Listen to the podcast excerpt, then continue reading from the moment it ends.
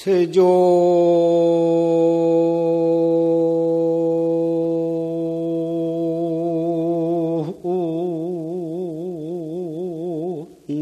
당립 설산중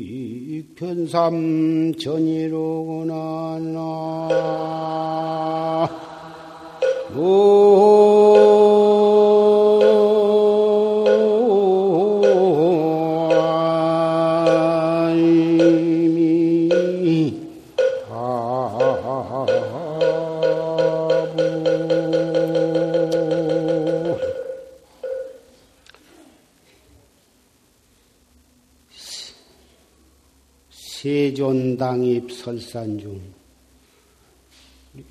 서가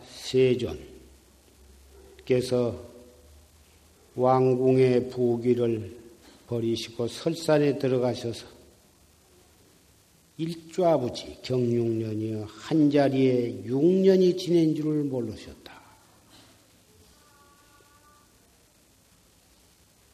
하루에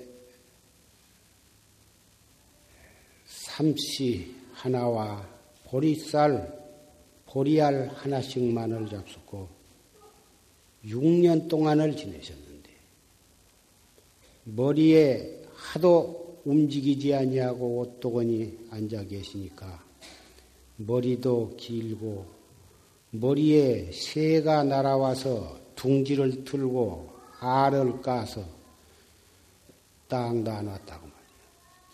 일어서시면 그 알이 굴러 떨어지면 죽게 되고 또 이리 옮기게 되면은 또 그 행이나 다칠까 봐서 그 알이 까, 깨어서 예미가 새끼 먹이고 그렇게 해서 날아갈 때까지 꼼짝을 않고 앉아 계실 정도로 그렇게 참 고행 정진을 하셨어. 인견명성 운호도. 그래가지고 나벌 8일 동천의 샛별이 뜨신 것을 보시고 확철대오를 하셨어. 언전 소식 변삼천이다. 그 깨달은 그 소식이 삼천 대천 세계에 널리 퍼졌다. 우리 서가모니 부처님께서는 인도 가비라 왕궁의 실달 태자로 탄생을 하셔서 19세 될 때까지 인도의 96종 철학을 다 통달하시고 그래가지고 참 19세에 출가를 하셨는데 그 정반왕 왕은 행여나 그 태자가 출가해버리면 어쩌나 해가지고 삼시전을 지어서 가진 참그 오락을 즐기게 하고 도대체 그러한 재민간 오욕에 재미를 붙여서 출가할 생각이 나지 않도록 온갖 정성과 보다 설비를 다해서 어, 막고자 했지만 칠달 태자는 그런데 빠지지 아니하시고 어, 마침내는 야수다라라고 하는 천하 미인인 아내와 나후라라고 하는 귀여운 아들을 남긴 채 유성 출가를 하셨어. 성을 넘어서 아무도 몰래 넘어서 출가를 하셨는데 그때가 열아홉 살이다. 출가를 하셔가지고 설산에 들어가셔서 그 무서운 처음에는 참 훌륭한 스승을 몇 번을 찾아서 그 스승 시키는 대로 해가지고 그 스승보단 더 훌륭하게 스승만큼 다 경계가 아, 열렸지만 그 스승은 굉장히 좋아하고 자기의 대를 이어서 어, 거기에 머무르기를 원했지만 실달태자는 그런 경지에 만족을 하지 못해. 왜 그러냐 하면은 비비상천, 비비상정에까지 이르러서도 그것이 참 깨달음이 아니고 참 깨달음이 아니기 때문에 이것 가지고서는 참다운 어, 생사해탈이 아니다 한 것을 아시고서 차례차례로 스승을 버리고 마침내는 어, 이 보리수 온갖 고생 고행도 가지가지 다 해보시고 별별 수행을 다 해보셨지만 거기에 만족지 못하시고 결국은 어, 보리수화에서 더참 정진을 하셔가지고 예, 확철대오를 하셨는데 그 깨달은 상태에서 21일간을 어, 깨달은 도리를 스스로 어, 즐기시면서 21일간을 화엄경을 설하셨다. 21일 동안 설하신 화엄경은 중생의 근기를 전혀 고려하지 아니하시고 당, 스스로 깨달은 그 진리만을 고지곳대로 그렇게 설하셨다. 아무도 알아듣는 사람이 없어. 그러니까 내가 이런 진리를 깨달았으나 아무도 알아들은 사람이 없으니 나가서 설한들 무슨 소용이 있겠느냐. 차라리 이런 진리 속에서 스스로 어, 열반에 들어버리리라. 이렇게 생각을 하시니까 하늘에서 구원청을 했어. 과거의 모든 부처님도 중생의 근기에 따라서 방편을 설하셨으니 예.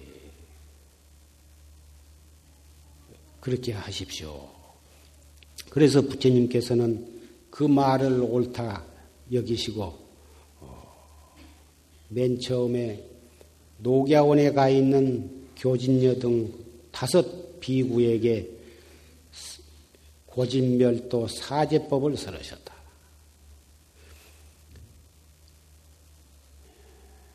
그리고 교진녀들이 그 부처님의 그 사제 법문을 듣고 아라한과를 모다 증득을 했어. 그래서 그 제자들이 사방으로 어, 길을 달리해서 나가가지고 보다 법을 설해가지고 자꾸 부처님 제자가 늘어서 일생 동안 어, 수많은 중생을 제도하셨는데 그 최초에 설하신 아함경 12년 동안을 아함경 도리를 설하셨는데 그것은 어, 바로 어, 사제법이거든. 그 다음에 예, 방등경을 8년 동안을 설하시고 그 다음에 21년 예, 동안을 반야부 반야경을 설하셨어. 그리고 어, 나머지 8년 동안을 어, 법화경과 열반경을 설하셨다. 그래서 모두 합해서 49년 동안을 설하신 것이다. 학자들은 부처님께서 어, 최초에 설하신 아함경, 이 아함경이 참으로 부처님의 친설이고, 그리고 다음 경은 열반하신 뒤에 차츰차츰 그 제자들에 의해서 부처님의 진리와 사상을 어, 차츰차츰 이렇게 결집을 한 것이다. 그래서 부처님 열반하신 뒤 100년, 200년, 300년 이렇게 내려오면서 대승불교, 대승사상이 차츰 발전이 되어 가지고 대승경전에는 경전은 부처님이 그대로 설하신 친설이 아니다. 이렇게 얘기들 합니다. 그러나 부처님께서 설하신 어, 최초의 설하신 여정설인 화엄경이 중생의 근기 따라서 아함경으로 표현이 되고 방등경으로 표현이 되고 반야경으로 표현이 되어서 근기가 차츰 성숙되어감에 따라서 맨 처음에 설하신 화엄경의 도리가 그렇게 예, 설해진 것이다. 그래서 어, 화엄경이 암경 속에 포함이 되어 있고 또 화엄경이 방등경, 반야경, 법화 열반경 속에 그대로 다 화엄경의 진리가 그렇게 근기 따라서 표현만 그렇게 되었지 예, 모두가 화엄경의 진리를 떠나서 설해진 것이 아니다.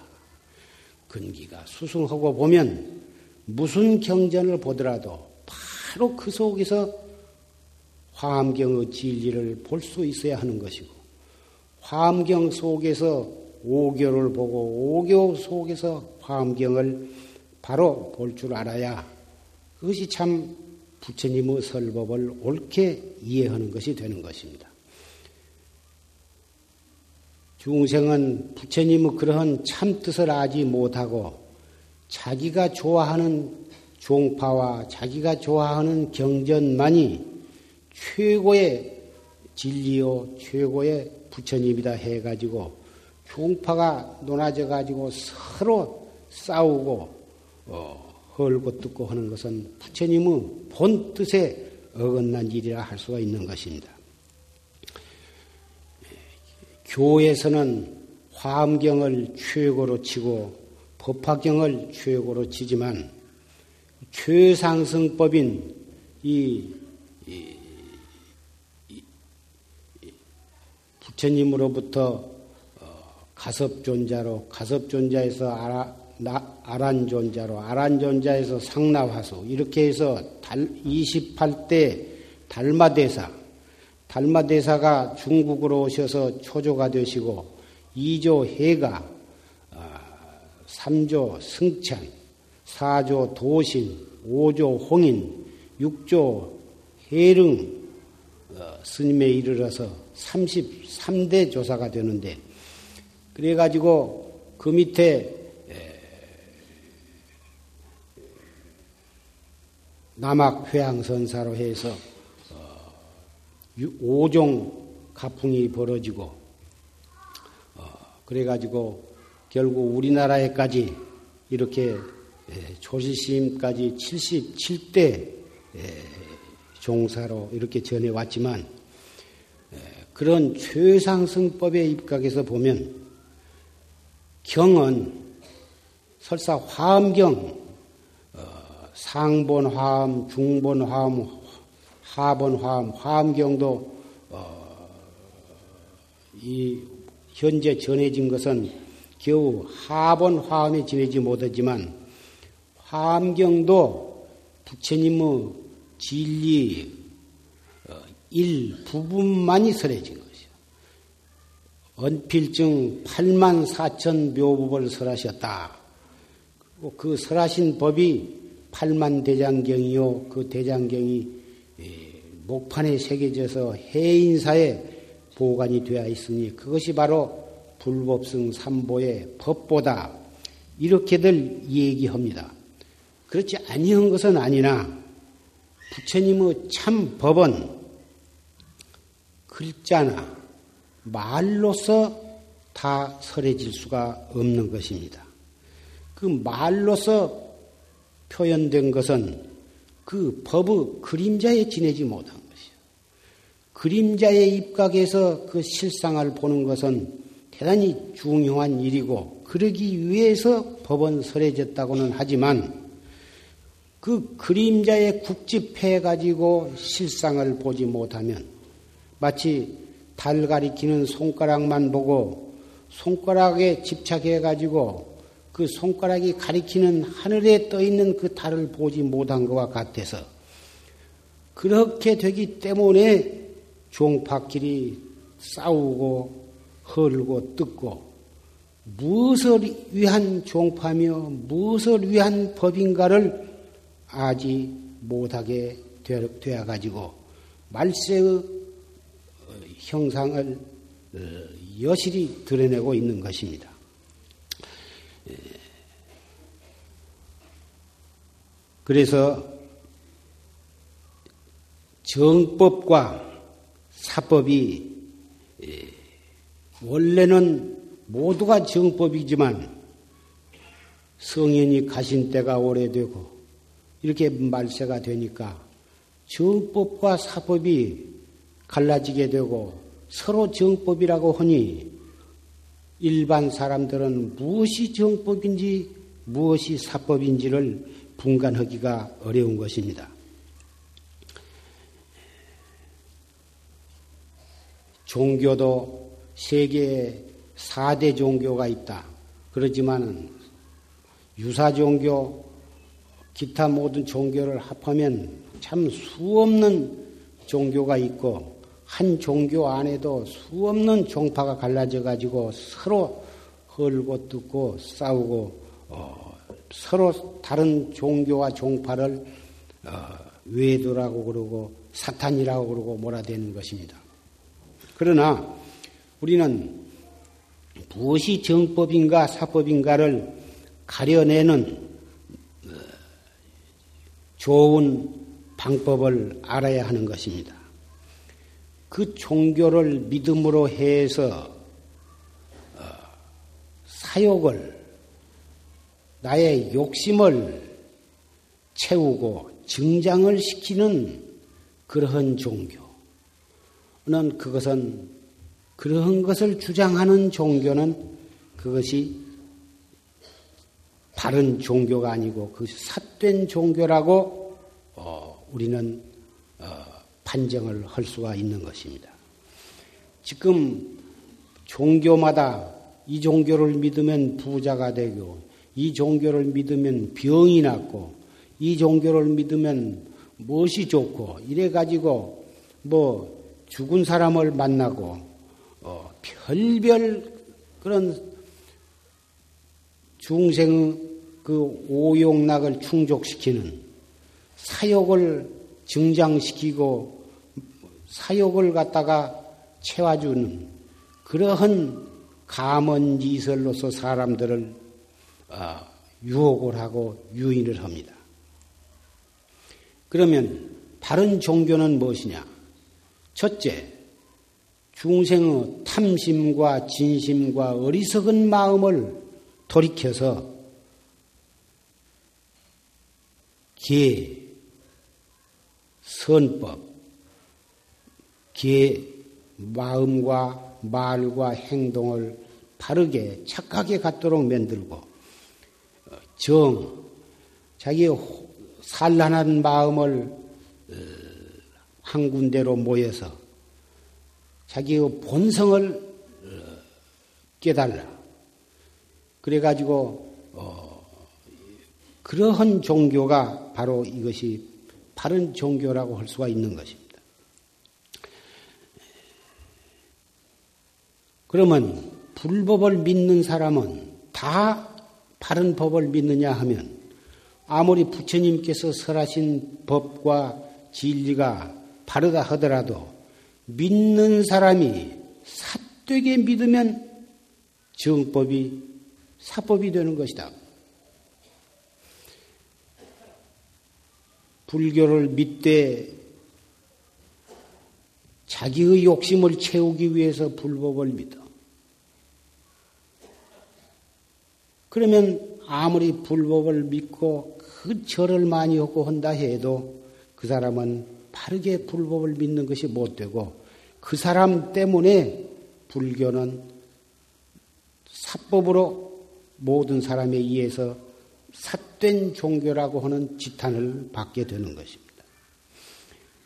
지금 불교 신자가 아, 수천만 명, 뭐 천만 명, 천오백만 명 하지만은 그 거룩한 불법을 삿되게 믿어가지고 자기도 바른 깨달음을 얻지 못할 뿐만 아니라 다른 사람들로 하여금 불교는 미신는 종교다 하는 그런 지탄을 받게 되는 일이 없는가 한번 우리 자신들을 반성을 해봐야 할 것 같습니다.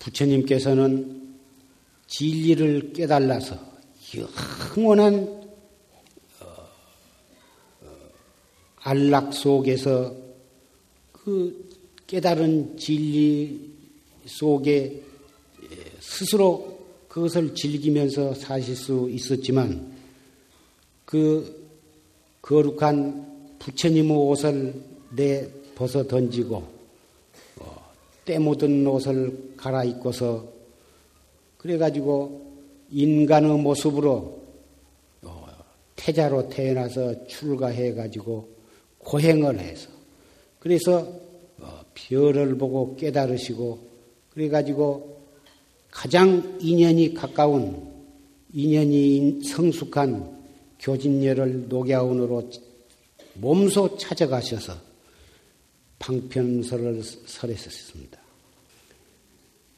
그래서 어, 부처님은 당신 일신만의 편안함과 즐거운 것을 취택하시지 아니하고 첫째는 왕궁의 부귀를 버리시고 또 출가하셔서 깨달아 가지고서는 그 깨달은 진리 속에 딱 안주해 계신다면 무슨 걱정이 있겠습니까? 그러나 아, 중생을 위해서 49년 동안을 앉을 자리가 더워질 겨를이 없이 일생 동안을 제자들과 함께 걸식을 하시면서 생각해 보십시오. 일국의 태자로 태어나서 무슨 의식주의 부족함이 있겠습니까마는 그걸 다 버리시고 왕궁의 부귀를 버리시고 바루를 들고서 제자들과 더불어 80고령에 이르도록 걸식 생활을 하셨습니다.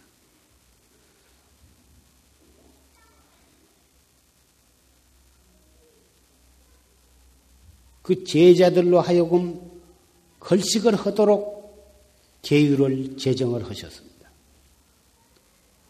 그것은 걸식을 통해서 아만을 꺾고 자존심을 꺾고 어, 걸식을 함으로써 그 부처님과 부처님 제자에게 공양을 바친 그 업 많은 중생들로 하여금 그러한 보시 공덕으로서 업장을 소멸하고 불법과 인연을 맺게 해서 생사해탈할 수 있는 길을 열어주시기 위해서 일부러 걸식을 하도록 하신 것입니다.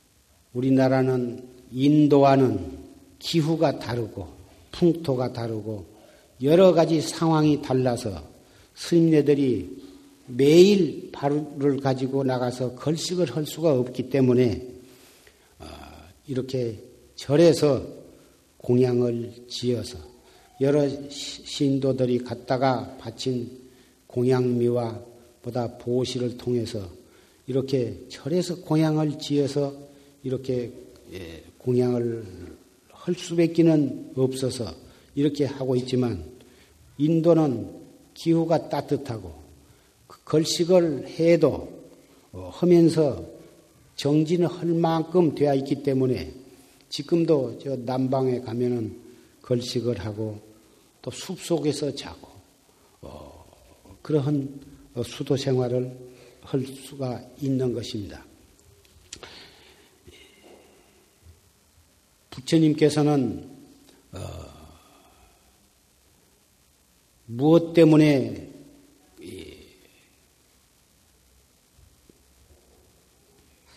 걸식을 하도록 또 누대기를 입도록 하시고 또 숲 속에서 한디짬을 자면서 그나마 한 나무 밑에서 두 번 이상을 자지 말아라.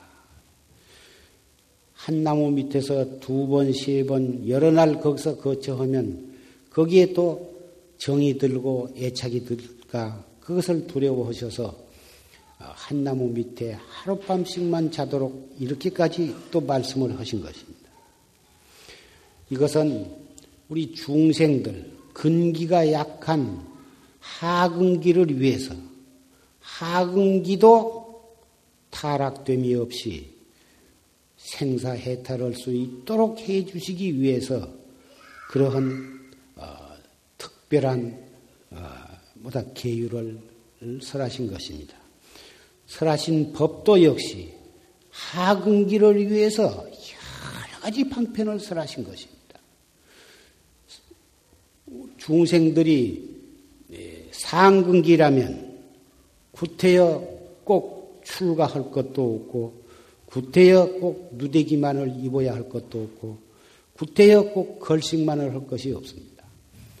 머리를 기르거나 깎거나 상관이 없는 것이고 비단 옷을 입거나 누대기를 입거나 그것도 상관이 없고 걸식을 하거나 호강을 하고 맛있는 음식을 마음껏 먹거나 무슨 상관이 있겠습니까?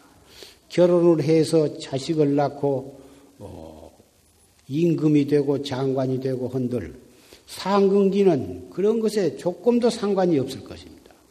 관세음 보살이나 어, 문수 보현 같은 그런 경지라면 임금으로 태어나서 또 얼마든지 거기에 걸림이 없이 임금 노릇도 하고 장관 노릇도 하고 수없는 선법으로서 정치를 잘해서 만민을 다 잘 살고 어, 마치 저 아유강이나 아, 그 아유강처럼 어, 전륜성왕이 되어서 어, 불교 진리에 입각해서 정치를 하고 막 불법을 널리 펴는 그러한 어, 임금 노릇도 가능한 것입니다.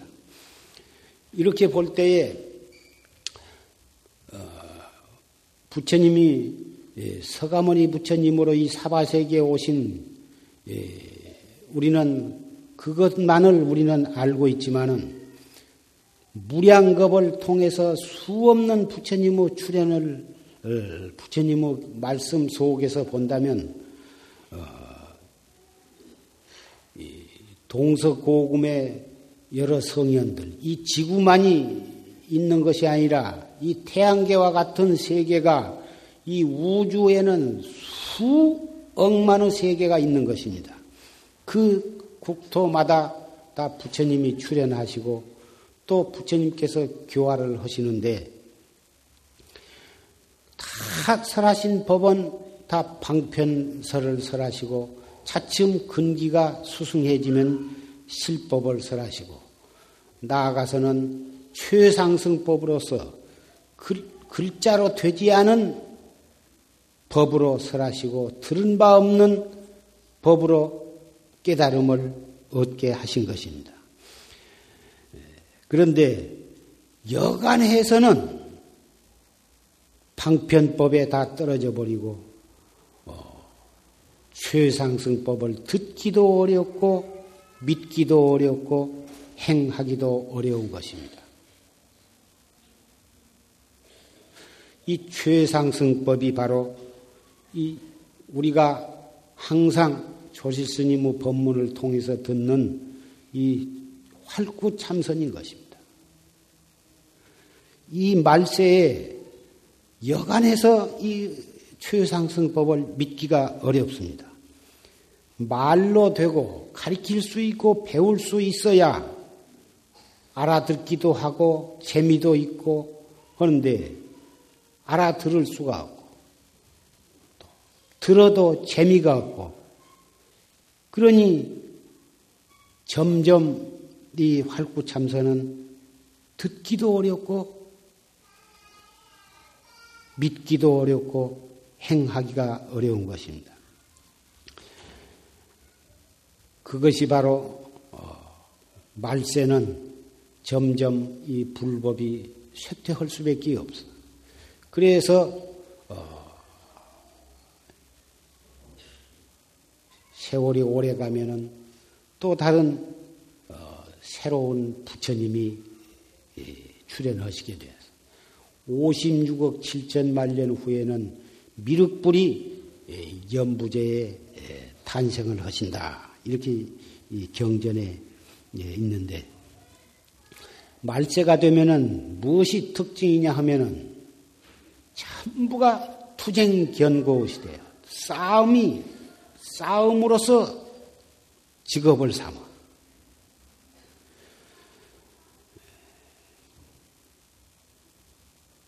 부처님께서는 아까 처음에 말씀하신 바와 같이 한 법을 중생의 근기 따라서 여러 가지로 설하셨지만 중생은 근기 따라서 각기 받아들여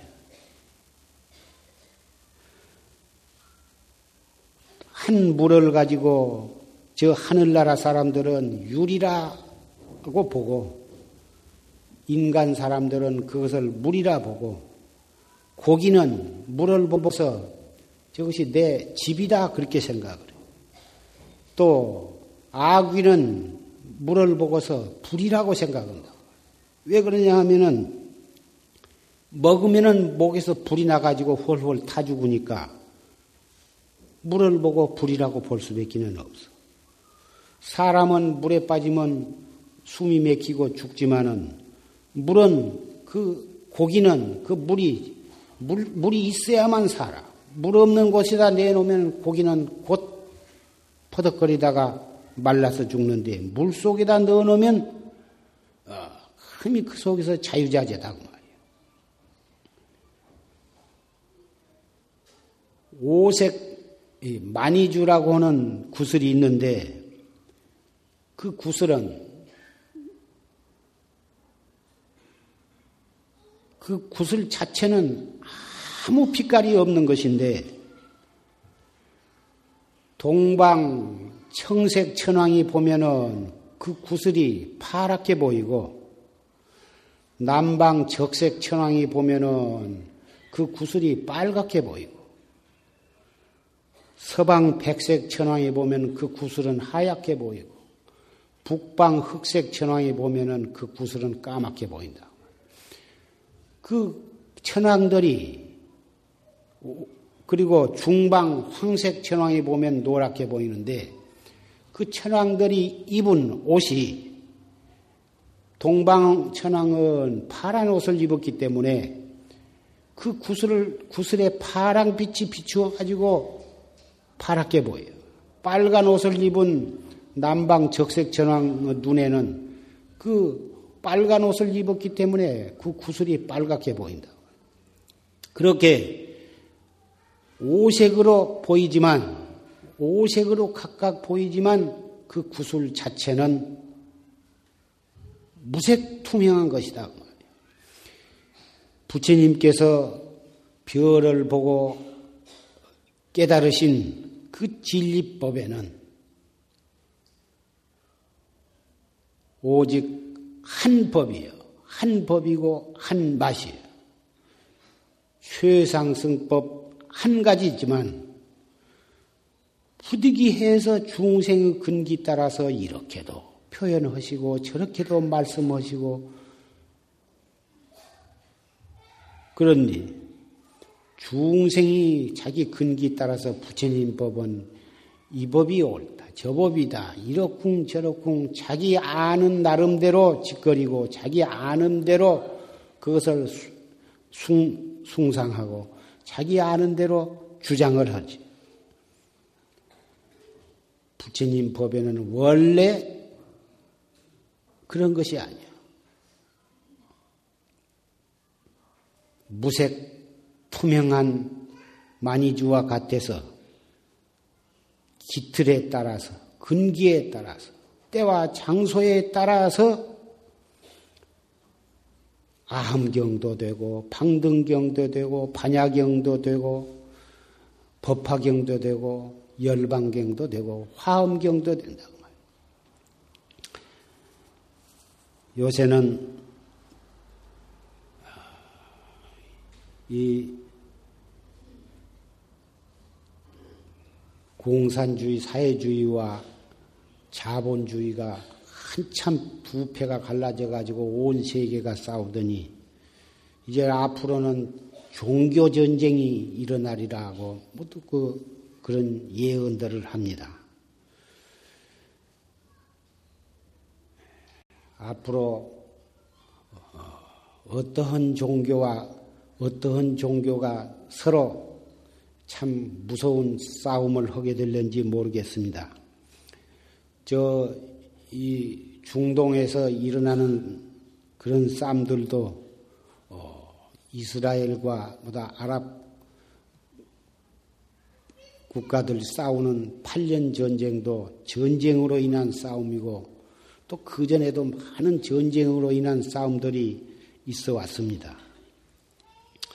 우리나라도 2조 때 유교를 숭상하면서 불교를 단합하고 뭐다 그런 일도 있었습니다마는 앞으로 우리나라도 그 종교로 인해서 어떠한 처참한 싸움이 일어날는지 예, 지금으로서는 참 예, 확언하기가 어렵습니다마는 예,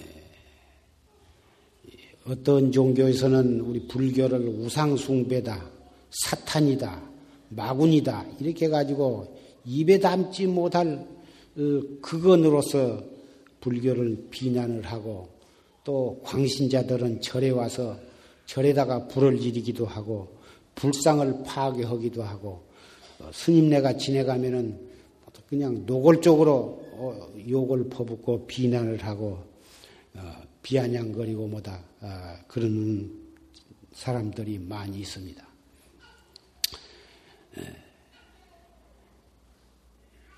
근자에 들으니까 아, 이 뭐다 그 국회의원이나 대통령 뭐다 그런 선거를 할 때에도 그런 종교로 인한 파당이 생기고 그래 가지고 어 상당히 그 종교 영향을 어 무시할 수가 아 없게 되어가고 있습니다.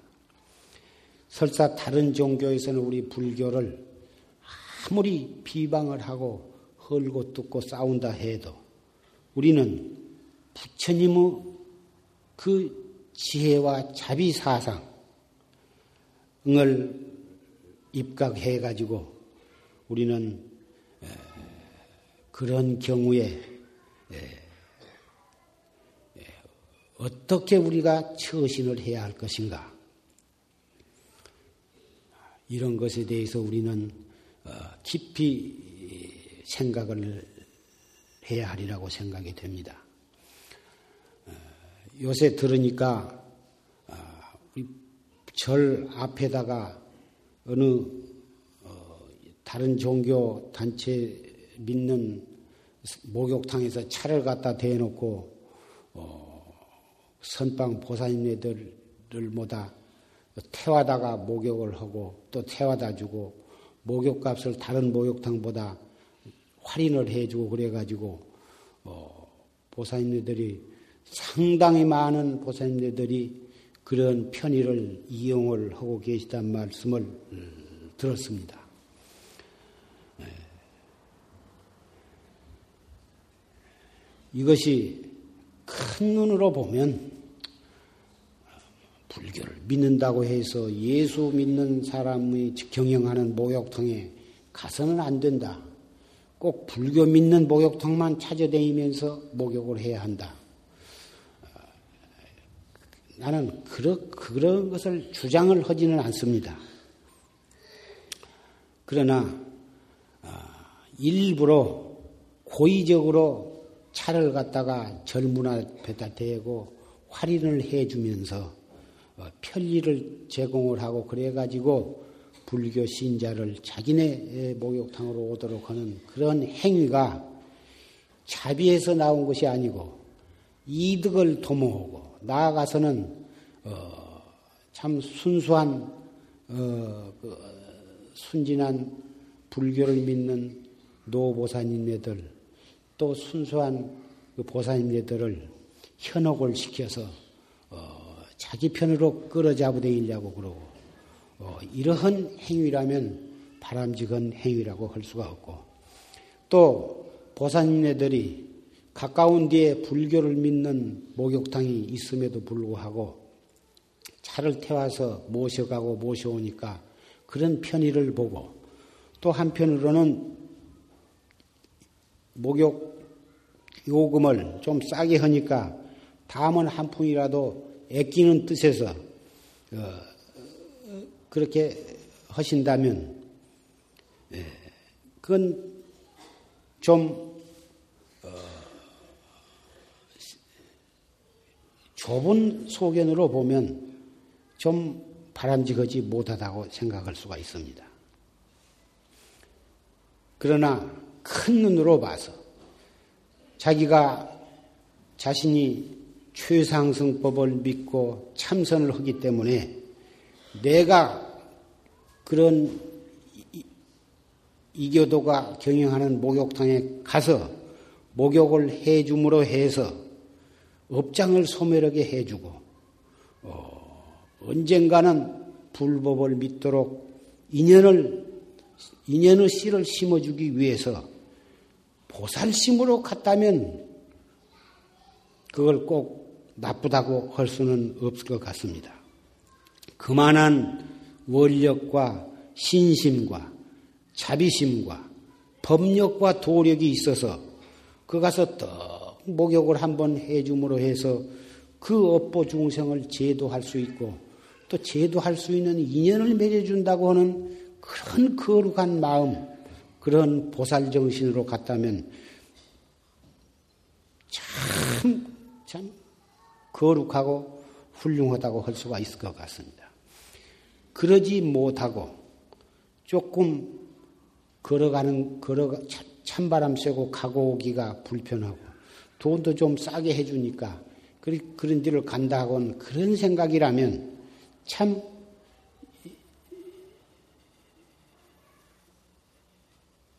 바람직하지 못할 것 같습니다. 부처님 당시에 부처님 제자 한 분이 병이 났습니다.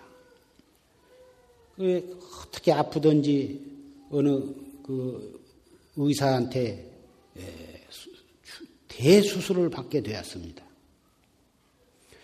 사실은 별로 그렇게 엄청난 수술을 안 해도 될 것을 그 의사는 어, 엄청나게 큰 병이 걸린 것처럼 그 해가지고 사정없이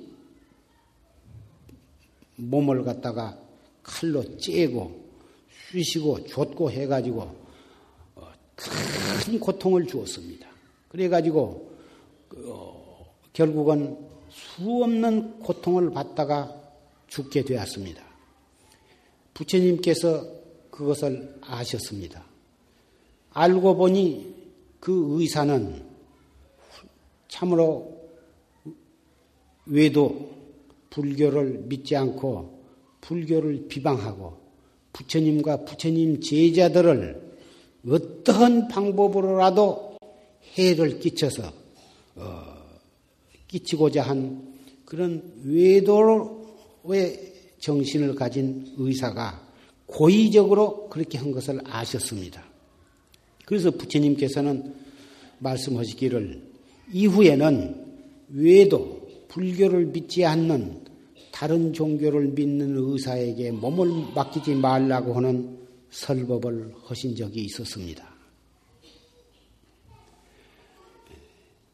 중간에 이 수년 전에 한국에 참 거룩한 훌륭한 선지식이 예, 몇 분이 이제 열반하셨는데 사실인가 어, 풍문인가 허설인가는 알 수가 없으나 다른 종교의 그 병원에 입원을 해가지고 고의적으로 의사를 시켜서 어, 그 독한 약을 주사를 해가지고 그것이 원인이 되어서 돌아가셨다고는 그런 말도 들었습니다만 나는 그런 말을 믿고자 하지는 않습니다. 의사의 양심이 그럴 수가 없기 때문에 종교가 다르다고 해서 그 다른 종교의 예, 큰 스님을 갖다가 고의적으로 그런 악랄한 치료를 해가지고 돌아가시게 할 그러한 의사가 있어서는 안 되고 설마 그랬을 리는 없으리라고는 생각이 됩니다만은 부처님 당시에도 그런 의사가 있고 보면 이 말사의, 말세에 어찌 그런 사람이 없다고 보장할 수는 없다고 생각이 되는 것입니다. 그래서 어,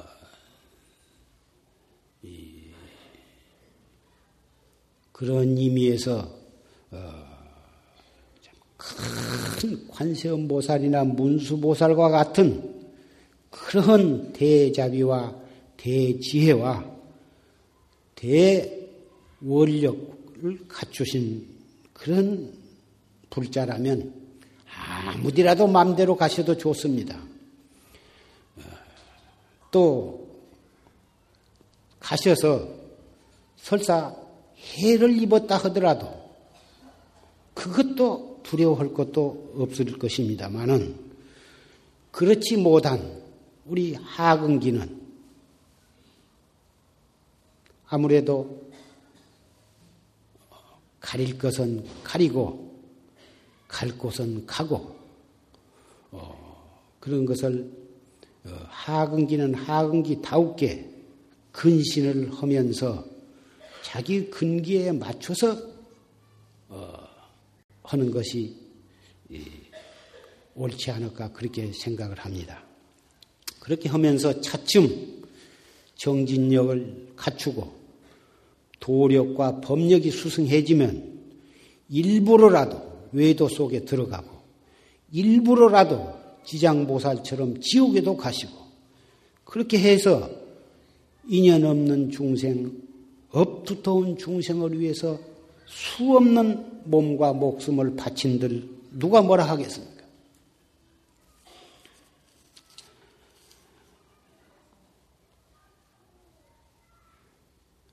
작년 입춘에 보왕산매론 10대 의 행문을 논하드렸는데 그건 어, 여러 가지로 일부러 어려운 것을 피하지 아니하고 고통스러운 것을 피하지 아니하고 내 뜻에 어긋나는 일과 내 뜻을 어기는 사람을 피하지 아니하고 바로 그 속에서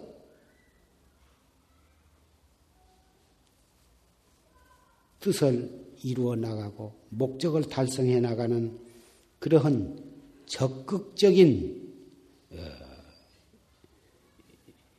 역행 법이 그 속에 담겨져 있습니다. 그 속에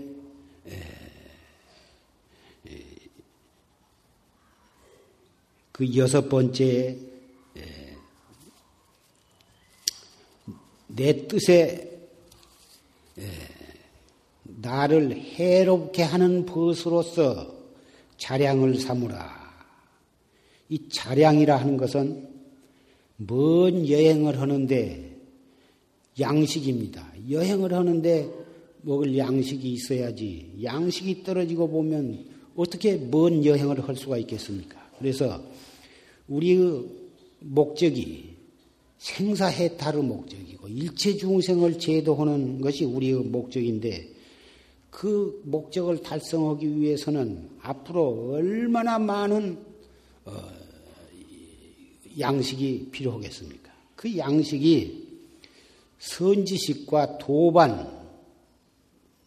잘 만나야 도업을 잘 성취할 수가 있는 것입니다만은 그 선지식을 어, 일반적으로 말하는 그런 거룩하고 훌륭하고 내 뜻을 즐겁게 해주고 어, 착하게 해주는 그런 선지식과 도반도 대단히 중요하지만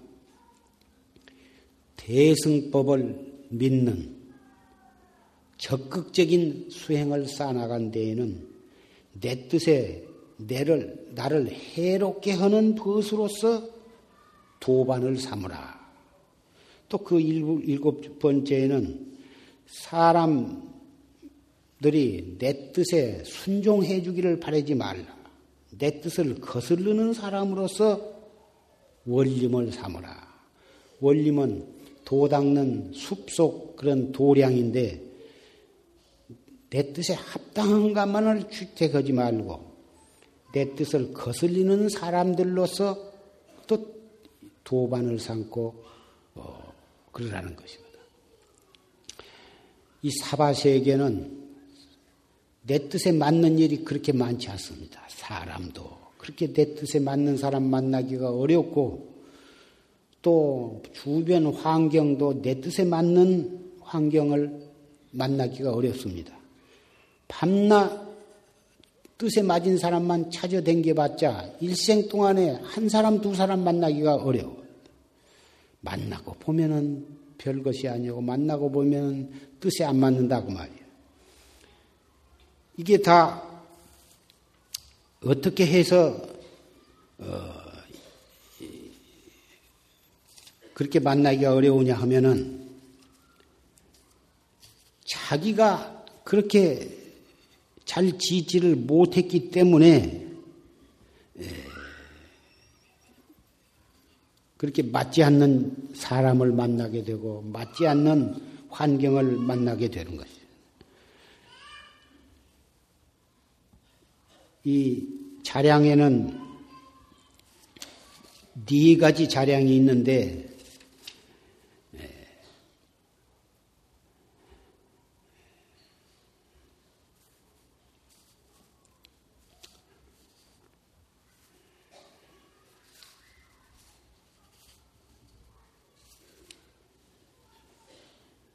전생에 잘 지어가지고 그리고 자량을 얻는 것. 또 금생에 또 열심히 노력을 해가지고 자량을 얻는 것.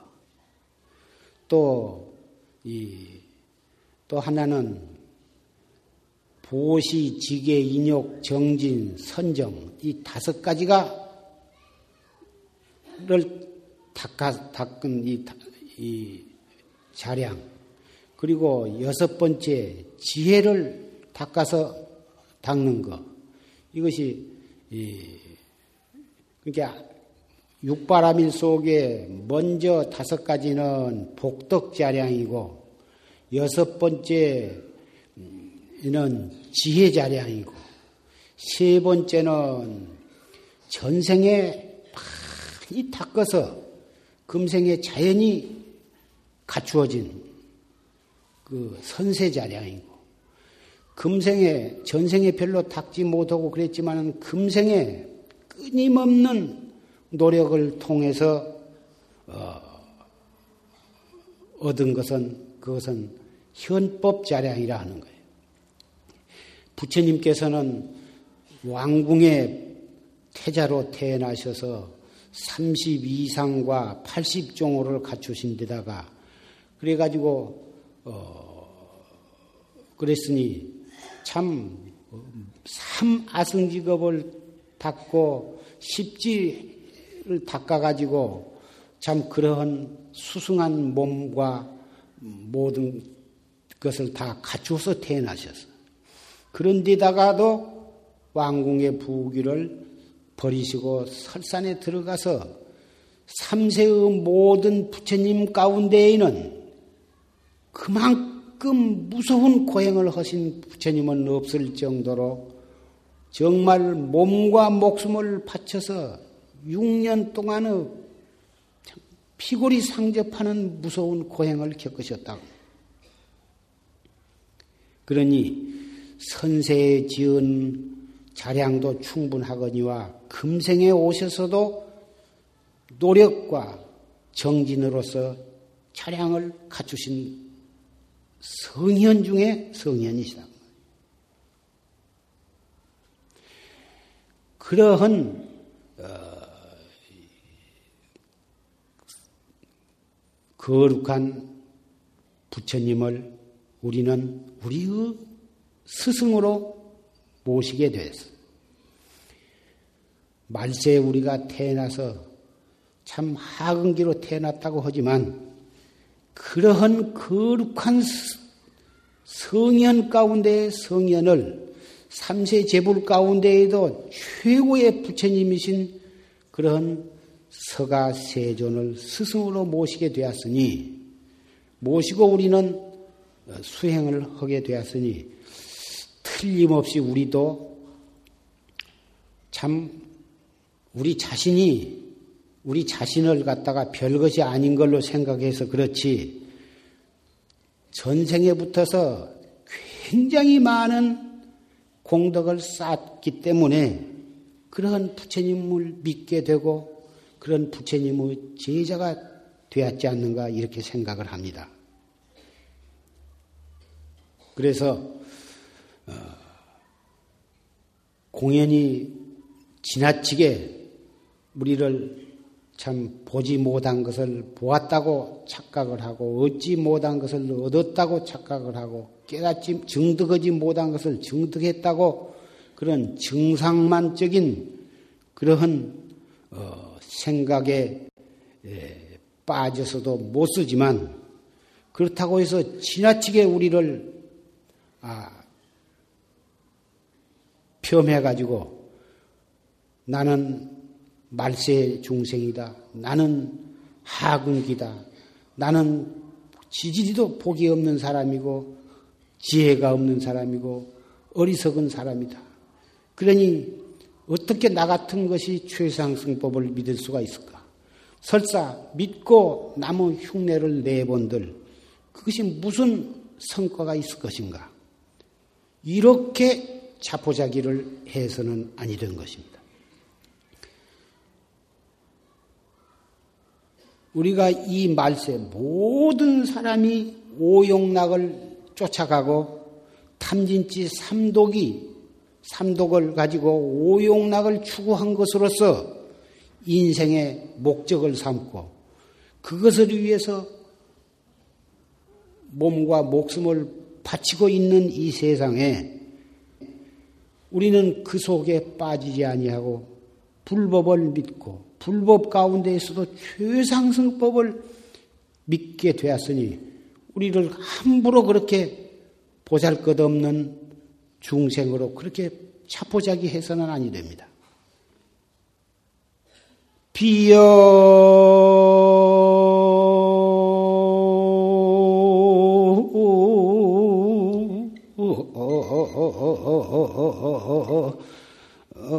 일체수 정만을 하여 보여.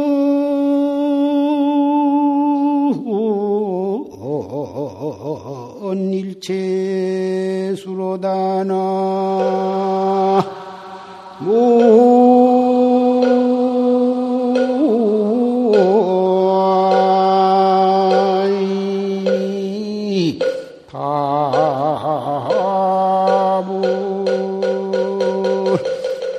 영사.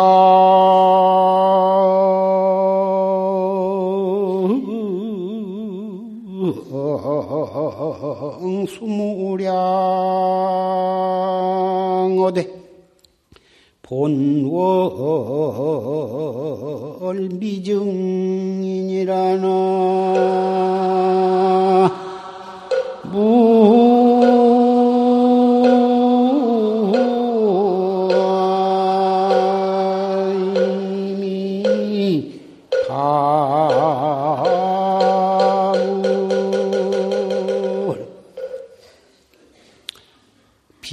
정만을 보현일체수다.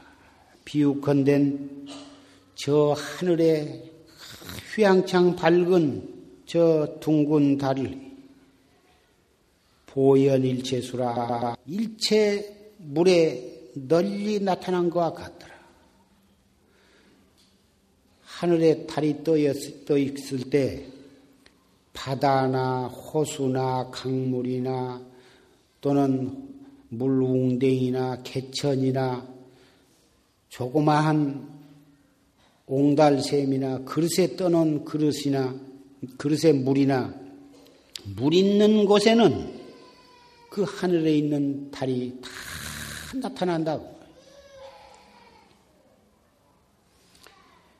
영상이 수무량이나 그 나타난 그 물의 상태에 따라서 바다에 나타난 달빛, 호수에 나타난 달빛, 고요한 그릇에 있는 달빛, 흘러가는 개천에 비추이는 달빛이 모양은 달라. 다르나 본월은 미증이라 하늘에 떠 있는 본달은 그대로 내나 둘이 아니야 한, 한 달이다 그 말이에요. 고요한 그릇에 떠 있는 달을 튀다 보면 하늘에 달이 동그랗게 달 있는데 흘러가는 개천에 있는 달은 달이 달빛 깨져 가지고 번쩍 번쩍 번쩍 번쩍 도대체 둥글게 보이지를 않으나 그렇다고 해서 하늘에 떠 있는 달이 그렇게 깨져 갖고 있는 것이 아니다 그 말이에요. 우리 중생의 업과 중 근기에 따라서 그 부처님을 이렇게도 보고 저렇게도 보고 각기 저 나름대로 자기가 믿는 부처님이 다 있어. 소승에서 믿는 부처님, 대승에서 부처님, 믿는 부처님, 또 보살이 믿는 부처님, 중생, 엄마는 중생에 따라서 각 이 부처님, 저 나름대로 부처님을 다 믿는 부처님이 있어. 그러나 근본 부처님은 내나 한 부처님을 놓고 다 각기 자기 나름대로 그렇게 보는 거예요. 그러면 중생의 각 한 사람 한 사람마다 그 비로자나 법신불이 다 하늘의 달빛이 물 그릇에 떠 나타나듯이 중생은 각자 몸속에 비로자나 법신불이 다 거기에 와 계시는데 자기 나름대로 자기 마음을 헤아려. 눈에 나타나기를 달리 나타난 것이지 자기 속에 있는 부처님은 내나 비로자나 법신불이 한 부처님이거든. 업에 따라서 달리 봐. 마치 오, 오방천왕이 보는 만이주가 달리 보이지만 만이주는 원래 한 무색 투명한 한 만이주인데 우리가 나벌 8일에 그 부처님이 깨달으신 그 부처님은 바로 무색 투명한 그 만이주예요. 그 만이주를 깨달으신 거죠. 우리도 최상승법에 입각해서 올바른 방법으로 열심히 정진하면 부처님과 부처님이 깨달은 그 진리를 우리도 부처님과 똑같이 깨달을 수가 있는 것입니다. 오늘 경호년 나벌 8일을 기해서 우리가 말세에 태어났지만 부처님의 최상승법을 믿고 의지할 수 있게 된 우리 자신들의 인연 공덕에 감사하고 기쁨을 느낌과 동시에 우리도 정법을 믿고 옳은 방법으로 열심히만 공부하면 우리도 부처님처럼 확철대오할 수 있다고 하는 긍지와 자신을 가지고 열심히 노력해 주시기를 부탁드립니다. 외도는 불쌍하게 생각할지언정 미워할 것은 없고 우리의 역량이 확충된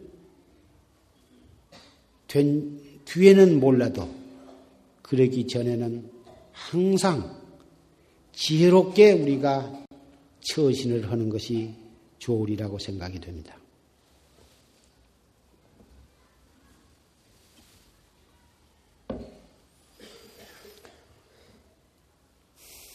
지난 법회 때 지방자치제니 뭐다 그런 선거 때가 오면 금품을 갖다 주면 받아서 양로원이나 뭐 고아원에 갖다 주고 아무리 무엇을 많이 갖다 주어도 그런 것을 보고 어, 찍어주지 말고 정말 바른 정신을 가지고 바른 양심을 가지고 우리 국민과 국가 민족을 위해서 바르게 일할 일꾼을 뽑아야 한다. 그런 말을 했습니다마는 그 사람들이 갖다 준 거 함부로 받다가 갖다 준 사람도 법에 걸리고 받은 사람도 걸리게 되니 양로원에 갖다 주기 전에 걸려드니까 함부로 받지 마시고 잘 하시기를 바랍니다. 그런 사람들을 바르게 뽑아야 우리나라가 잘 되는 것입니다. 정법을 믿고 바르게 수행을 한 사람은 능히 아무리 나와서 헛된 소리 하고 공약을 갖다가 늘어놔도 그 사람은 눈빛을 보고 반지르르한 고래고래 그럴싸한 소리 떠들어 대봤자 그, 그 사람이 바른 사람인가 바르지 못한 사람인가 한 사람은 말이 너무 번지를 하고 그렇게 말이 좋은 사람은 진실하기가 어려운 것이고 또 사람을 볼 때 맹자에 보면 가장 쉽게 사람을 판단하는 법이 있다.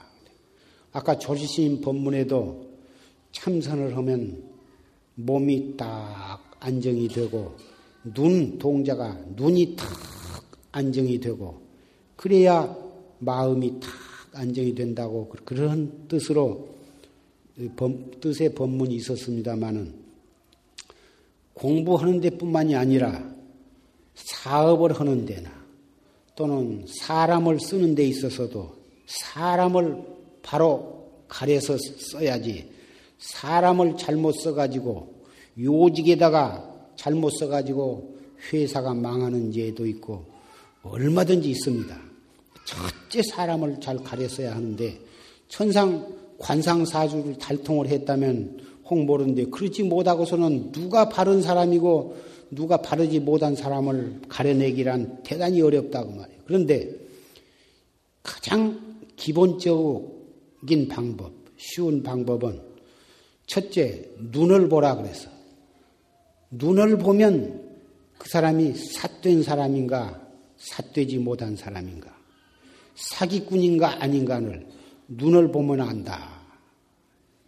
그런데 눈을 보면 다 흰 창은 희고 검은 창은 검은데 어떻게 눈을 보면 안가? 그 현미경으로 들여다봐야 한가? 도대체 참 눈을 보면 안다고는 하지만은 보기가 대단히 어렵다고 말이에요. 앞만 봐도 검은창은 까맣고 조금 노릇고름한 사람도 있고 포로스로 본 사람도 있고 깜자 본 사람도 있으나 그 빛깔을 보라는 건가? 그것도 알 수가 없다고 말이에요. 눈이 왔다 갔다 한가? 그것을 봐야 돼. 그리고 눈을 훔쳐봐. 저 사람이 안 볼 때는 이렇게 보고 보면 이렇게 알로 떠버리고 눈을 제대로 정당하게 눈을 뜨고 사람을 보지를 않고 자꾸 눈을 가린단 말이요. 이것은 이게 참 대단히 중요한 거예요. 눈을 훔쳐서 쳐다보고 눈을 바로 쳐다보지 못하고 이렇게 자꾸 감추고 눈이 왔다 갔다 왔다 갔다 이렇게 말을 해야 참선할 때 눈이 딱 안정이 될 것 같아서 내가 말씀을 드리는데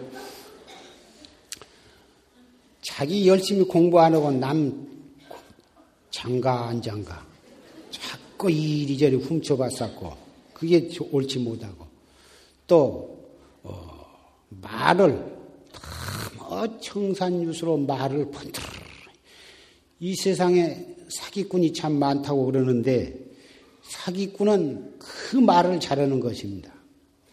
그 말을 잘하기 때문에 그 말에 넘어가지고 돈도 막 빌려주고 뭐다 이 그러거든. 또 이 처녀들도 말 잘 번지르르 하면 그 말 듣고 또 몸도 허락하고 그래가지고 신세를 망친 사람도 참 많은 것입니다. 그래서 말이 진실지 못하고 어, 눈이 더 안정이 되지 못하고 눈이 그러고 그런 사람 그래서 눈빛을 보고 그 말한 것을 보고 그리고 나아가서는 어, 행동도 참고로 살펴보면 그거 백중 사람을 바로 볼 수가 있다.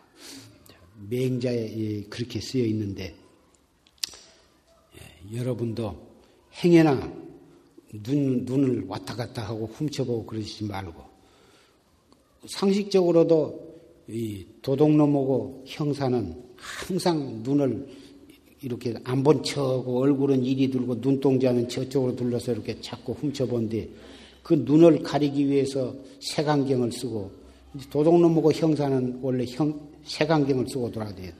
그래야 고개는 이쪽으로 두르고 저쪽에 있는 거동을 살피거든. 위에 형사는 참 법을 지키는 참 사람들의 재산과 생명을 보호하기 위해서 법에 의해서 그런 직업을 갖는데 도둑놈을 잡기 위해서는 어쩔 수 없이 이렇게 훔쳐볼 수밖에 는 없어서 그러는데 그것이 습관이 되면은 누가 도둑놈인지 누가 형사인지 참 알 수가 없게 되는 것이에요. 여러분들은 어, 항상 눈을 정당하게 뜨고 말을 할 때나 행동을 할 때나 눈을 딱, 딱 못에 박은 것처럼 딱 안정을 시켜야 하거든. 그래야 화두도 제대로 들리게 되는 것이죠. 눈이 벌써 왔다 갔다 왔다 갔다 한 사람은 바로 눈은 마음의 창이기 때문에 마음이 왔다 갔다 한 사람은 절대로 눈이 안정될 수가 없는 것입니다. 여러분들 참 정진 잘 하신 스님네를 보란 말이에요. 눈이 탁 못 박아놓은 것처럼 안정이 되고 보사님네도 참 정진을 많이 해서 정진을 바로 한 분은 눈이 딱 안정이 되거든. 그래서 눈을 딱 안정을 하는 것, 정진하는데도 대단히 필요하는 것이에요.